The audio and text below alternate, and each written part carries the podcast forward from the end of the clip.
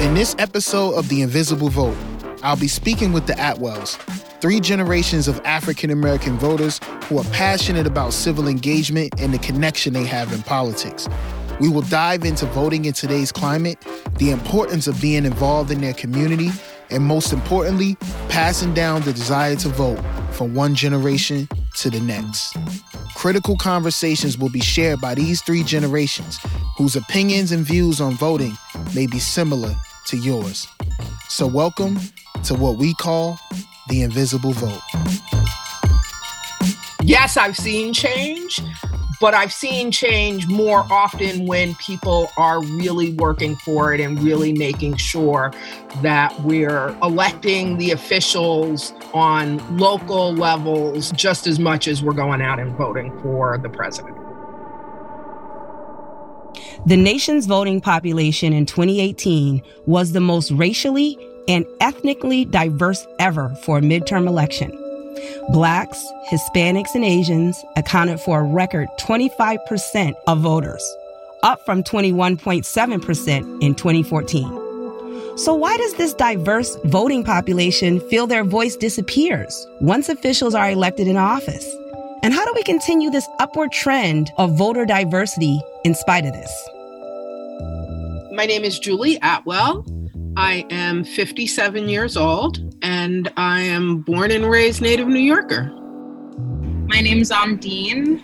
I'm 21 years old and I am also a native New Yorker. Edward Atwell, I'm uh, 79 years old. I'm from Brooklyn, New York. I spent just about my entire life here.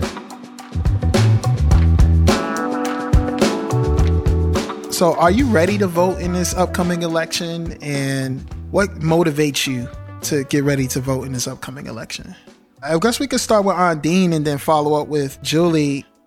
I mean, I'm always kind of ready to vote. Um, I don't know if it's really like a matter of being ready, it's more of a matter of kind of like feeling excited. And I'm I'm not dreading it, but I'm just a little concerned about what the outcome is going to be and how long it's going to take for us to really know what the outcome of this election is going to be just because of mail in voting and everything around the pandemic. So, yeah, I, I've just been trying to like calm myself down a little bit, I guess. um, so, yeah, I don't think it's really a matter of getting ready, it's just a matter of like bracing myself. I've been ready. I've been ready since the day after election day 2016. I have been ready to vote in this election. Oh, yes, I'm, I'm very ready. we have a president that isn't really capable of being a president, uh, not in this country.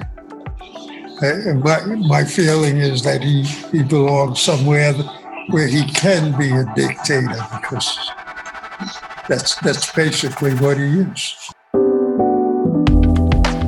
You have three generations right now on this line talking about voting. Like, what does it mean to you to see, you know, your family members on here so politically engaged and so politically involved? I, I think that uh, I'm not surprised by it because I, I think my family has always been involved politically. You know, um, as I got older, my sister was very politically active, and uh, she eventually worked for the president of the city council here in New York. And so uh, that that was my savior, you know. Yeah. Yeah growing up in a family that's always been politically active, there's a part of me that's like, well, of course she knows that, you know, that's part of her civic responsibility. That's part of the control that she has um, in the electoral process. That, you know, of course, there's a part of me that's just that kind of takes it in stride or takes it for granted that, of course, my child is going to want to vote. But on top of that, I think as a parent, you don't always get to hear your children's thoughts about the things that you just know that you've instilled in them to do. And so to hear Ondine talk about it filled me with a lot of pride that she, has so much thoughtfulness about making these decisions and so much desire to be involved and to be active and that it's not you know i'm not making her do it that this is like these are her values. It makes me feel really proud of her and you know maybe a little bit proud of myself for being a part of instilling that in her. Yeah you, you know give yourself props. And Ondine, like what are the important issues that you care about when you go on to vote? I mean, I guess just maintaining our democracy is very important to me, and then also making sure that America is a fair and equal place to live for everybody, especially people that have been disrespected in the past. Like our our, our country has been basically built on injustice. um, so it's it's really important to me and like i hope it's important to people in my generation to fight to fix those injustices for those the people that like have been mistreated since the beginning of our country. So just like i'm for disarming and defunding the police. Like that's really important to me. I'm for mental health issues. I'm for black lives matter issues.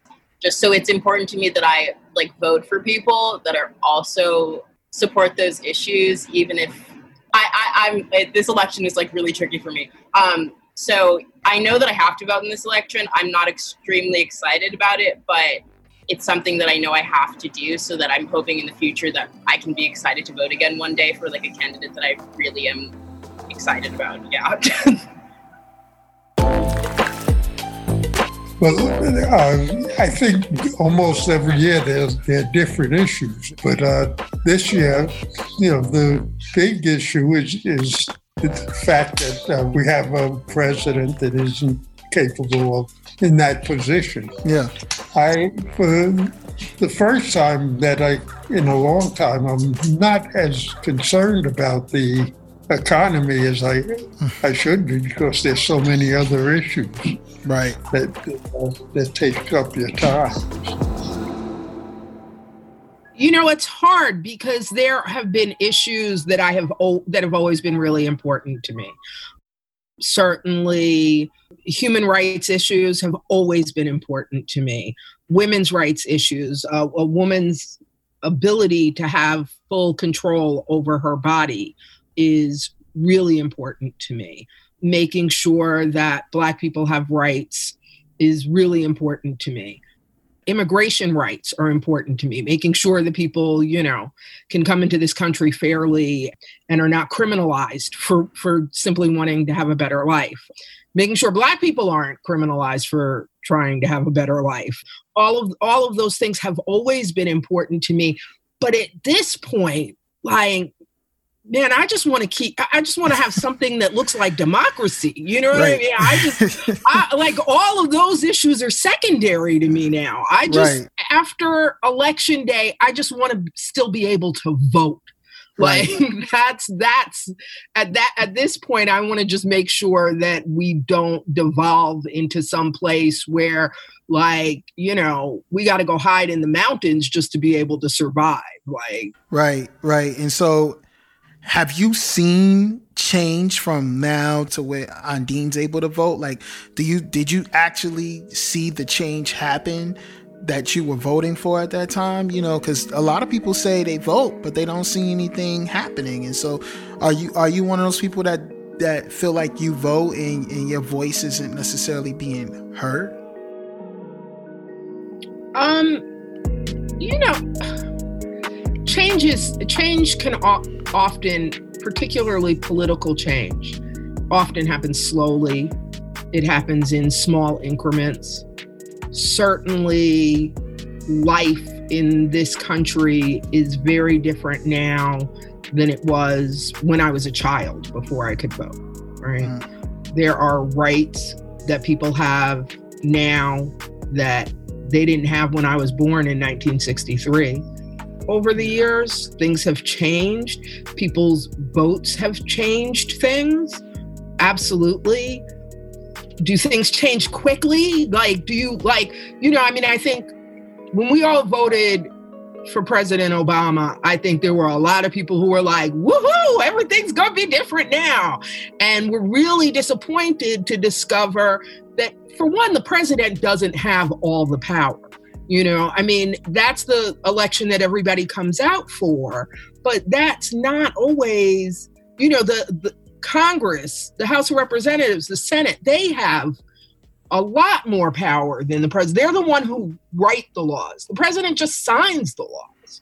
So, you know, there were a lot of people who thought, oh, Obama's president, we did it. We don't have anything left to do.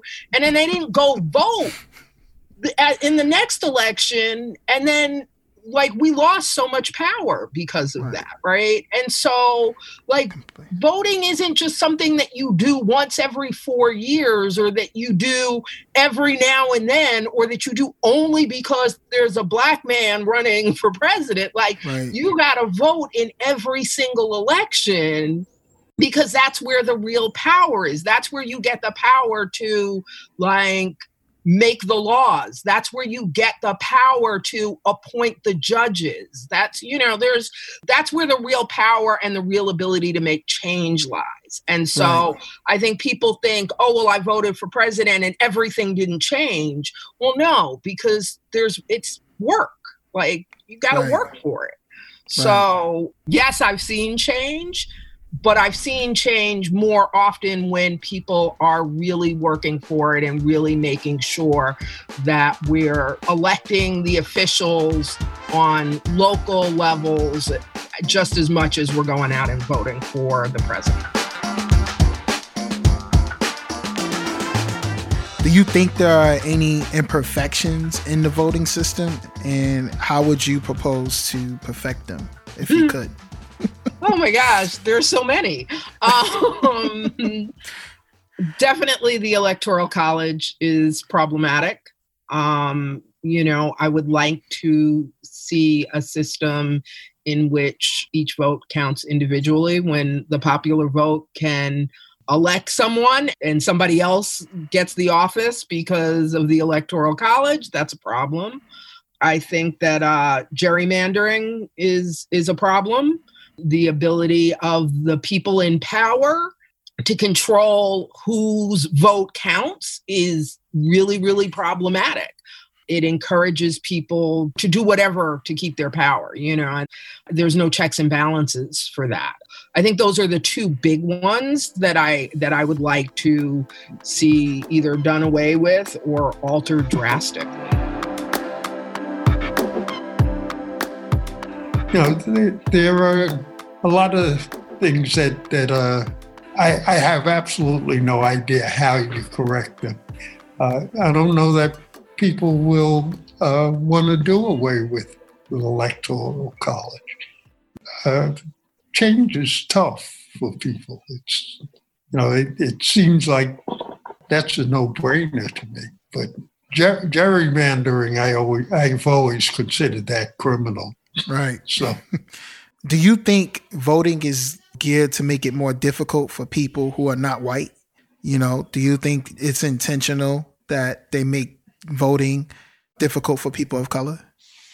I, well, everything is more difficult for people of color. So I'm, I'm not surprised that, that voting is is more difficult. I think particularly, well, people of color in general don't have the control of the voting boards and uh, you know how people are chosen in uh, the positions. Right.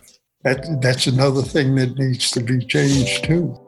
I think people need to be more, much more active, you know, in that situation. So it's funny. I like I just went on a rant about this on Facebook, like maybe about 10 minutes before I got on here. When this country was founded, the only people who could vote were rich white men. You had to be a white man and you had to own property in order to vote. So this country was founded with the idea that only rich white men should have control and should have a say in what happened. And over the years, people have fought for the vote and have been given the vote only when it got to a point where it was like, okay, we can't deny these people anymore. Like they're going to riot in the streets until we give them the vote. So we have to give them the vote. But every time they've given somebody else the vote, they've enacted laws or they've come up with other ways to try and mitigate that, right? To take a little bit of the vote back away from people. So you know, amendments to the Constitution to make it harder for people to vote. You know, the the black codes, which had you know people in the South having to basically you know dance upside down on a cloud in order to be allowed to vote. You know, right, um, right. You know, they've just come up with rules to try and prevent people gerrymandering. Right. Um, you know, the Electoral College was part of controlling like making sure that only these people can right. really control the vote right like there's so there have been so many rules instituted along the way to try and stay as close as possible to only allowing white men with money to be able to control what happens in this country. So yes it's it's harder for for black people to vote yes they have gone and closed polling places in black neighborhoods so that black people have to travel further and stand on longer lines to try and discourage black people from voting right. um you know there's Yes, yes, it's right. hard. Of course, that's what this country is literally founded on: is making it as close to impossible as possible to keep everybody except white men from voting. So, yeah.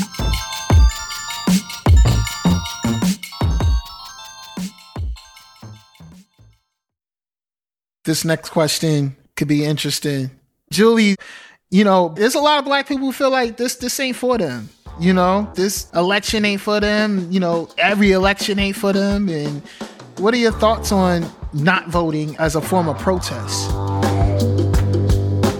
I, I, like people who think that it's not for them, like white men in power think it's not for them. Like, if you're not to protest that, then what are you doing? You know what I mean? Like you're oh. literally handing over your power to people who don't want you to have any. The one little bit of power that they gave you, you're handing back to them.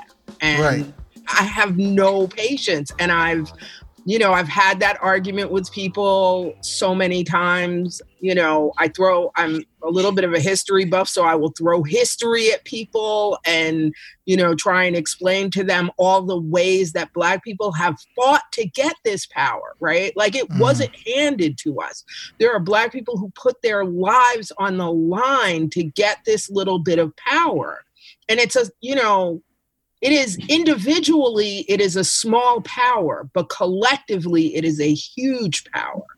Right. and you know increasingly people of color are the majority in this country right? And so collectively our votes are enormous. But if we only look at the individual and that's a whole you know a whole thing too that we're we we have been indoctrinated in this country to only think of ourselves as individual and not to look at ourselves as a mm. collective mm. but our collective vote can literally move mountains can literally change the shape of the world right. and it when we don't use it because we're only thinking about ourselves as individuals and oh my one little vote doesn't matter but our collective vote, black people's vote matters. Black right. and brown people's vote really matters right. in this country. So we need to use it. And right. and I have I have very little patience for people who won't. Because it's irresponsible. And it's not even like well for like here's here's here's my whole thing and this if if you're living in a place like New York where like the vote is like most likely going to go in a certain direction like you know, it's it's not like awful that you're not voting, but I do feel like it's disrespectful. Like at least in like presidential elections, like in local elections, I think you should vote like no matter what because like it it's your city, like you have a responsibility to like have a say in what goes on in your city. But like with presidential elections, like New York is always going to be Democratic unless it's not Democratic and like who knows what, but most of the time it's probably going to be Democratic. So my friends that like live here and are refusing to vote because they don't think that it's harm reduction by getting Trump out of office and by electing Biden or whatever. Like I'm like, okay, you know what? Like that's all you, but you can't instill that idea in places like swing states where their votes like really really matter places that are more likely to not go out and vote. Or just like it's just disrespectful. Like it just pisses me off. Honestly sorry. I don't mean to like get upset but like it just makes me really mad when my friends are out there like spreading these ideas around that could be extremely harmful because it's not going to have a direct impact on their lives as they see it. It's like if you're not gonna vote, like you need to like leave and like just go live in the woods and like not have a say in anything that goes on because you decided to throw that away when you decided not to vote. Like it's just not right.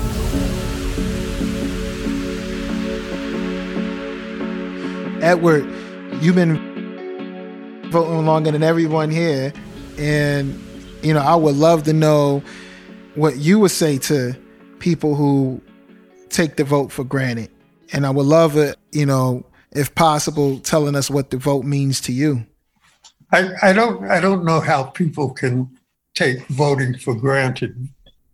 You know, it started with women fighting for the vote. You know that um, that that came first, and once women got the vote, because I I don't think anyone in the world thought that you know women would ever be given the the right to vote. You know, black people had to fight for that right, and it's uh, you know to then turn around and not use it.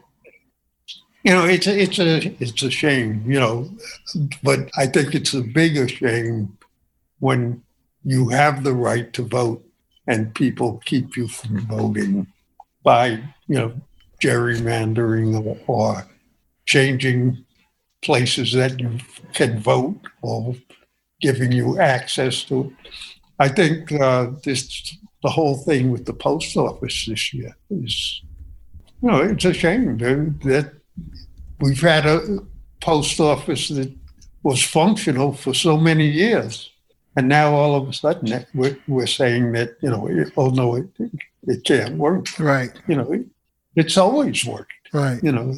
Yeah. You know, that's such a an interesting issue because it's eh, to me, I think it goes to the accountability question because we have so many politicians who represent us who aren't saying much. You know, how do we keep our politicians accountable? And it almost seems like the only way to do that is sending sending mean tweets Ondine. Like, can we go beyond mean tweets? Like, why aren't they being voted out? What's going on? Yeah, I mean, it's just like showing a, the only way to like hold people accountable really is to just like show them that you are paying attention and if they do something wrong, you're not going to be silent about it because they're relying on you not doing anything or just like staying behind your computer or like just not doing anything or just like not even realizing that it's happening. Like, right. So it's just paying attention, being aware of what's happening in your country, and if something goes wrong, just like not letting it slide by, like going out, like protesting if you need to. I mean, like respectfully, because we are in a pandemic at the moment. Um, but before then, like go out, protest, like have conversations with like the people around you so that you can make other people aware of like what's happening. Um, right. Because that's really important too. Julie, is 2020 a pivotal election year in our life, or are we prisoners of the moment? Um, yes, it's it's absolutely a, a pivotal election year. First of all, it's there's never been an election year anything like this, and and I think I mean we've never had an election year in a pandemic. We've never had an election year with a, a lunatic in the White House who's just wreaking havoc with um, you know what people think and the stability of the nation and the health of human beings and you know just everything. So all of that makes it it pivotal. Um yeah we're also and we're also prisoners of the moment. I mean you know we're we are literally trapped in in the middle of this pandemic and um and the outcome of that what you know how we get through this pandemic which is certainly not over no matter how fatigued we are by it. But how we as a as a country and maybe even as a world survive this pandemic and get through it will pivot on this election. How many more people die will pivot on this election. There's so many things. You know there are still it, it just astounds me sometimes because i think the the pandemic has made us kind of forget about it. There are still children in cages at the border, right? Mm. In the middle of a pandemic. What happens to those children pivots on this election. The climate of this planet pivots on this election. Mm. Um, there's so many things that you know are going to be determined by who gets sworn in to the White House in January. Right. And Ondine, you know, how do we get young people excited, you know, to to vote? How do we get them as active? How do we get them out of the house, off the off the gram, you know, into the booth? Like what what are some ways you feel like we can get that to happen? Um, I mean, I think that there are a lot of young people that are very politically active and very politically engaged and like me being one of them, my friends and like people I went to school with, even like in high school, like it was really a big deal to like register to vote. Like my school like took kids out of class like during the school day to get them to register to vote. So I feel like in a lot of ways, like the kids in my generation are extremely politically active, but I don't know if that's the case for the rest of the country. And I think it's just about showing people like the impact that politics has on their lives and getting them to understand that. And I think that's just like by like teaching it in schools or just like having conversations with like just making like politics like cool. Like you know what I mean? Like it's not that it's not cool, but it's like it's important. And like I think people need to realize like how important it is because I just feel like they don't they don't see the direct impact that it has on their lives necessarily, so they don't see the value in participating in it. But once they like once they can see how it applies to their lives, then they'll feel like going out and doing something and changing like the world that they live in. And then Edward, um, and this is a question that can go to everyone. But what what is the feeling that you get when you leave the ballot box after voting? I, I feel like I've done my job.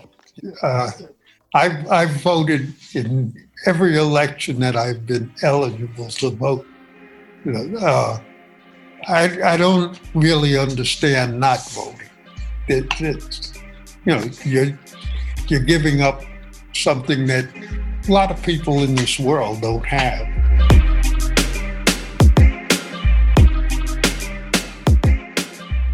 Yeah, it's it's it's a good feeling to know that I'm able to vote and that that right is something that I have not had to fight for in my lifetime, like directly to get that power. Like it's it's a really awesome feeling to know that people that looked like me and that lived in the same places that I did and like in this city, like actively fought to make it so that my life would be easier and that I was able to do this thing without even like really having to think about it and that I didn't I've, I've never had to really think until this point about that power being stripped away from me at some point. So yeah, it's a good feeling, you know. I mean, a little bit most of the time, and sometimes it might. I don't know. I, it's very conflicting. This election's got me all funky, but you know, yeah, I understand. And Julie, you got to close us out. You got to you got to take us home. What's the feeling that you get when you leave the ballot box after voting?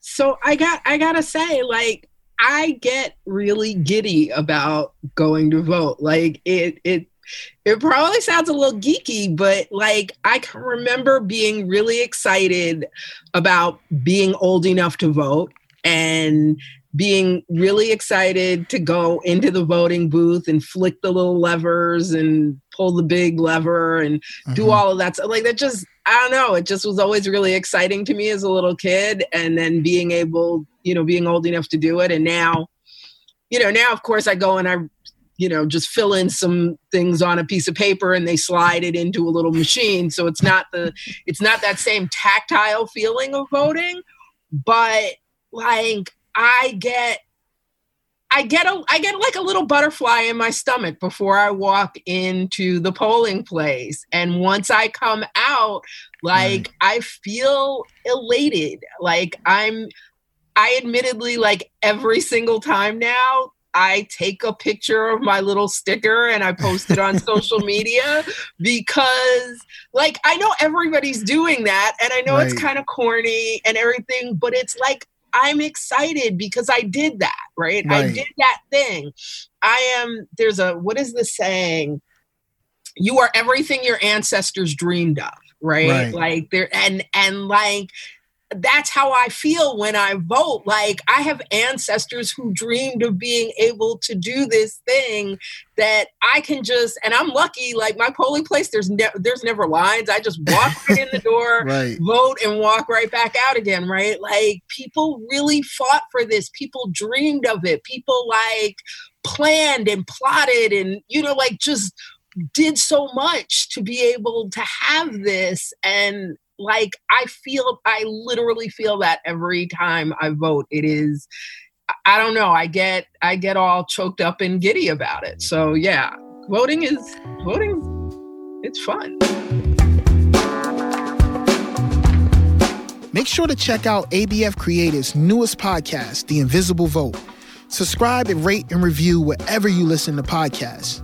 Want more information on the Invisible Vote? Or even how you can participate in the podcast, head over to invisiblevote.com and make sure that you vote on November 3rd.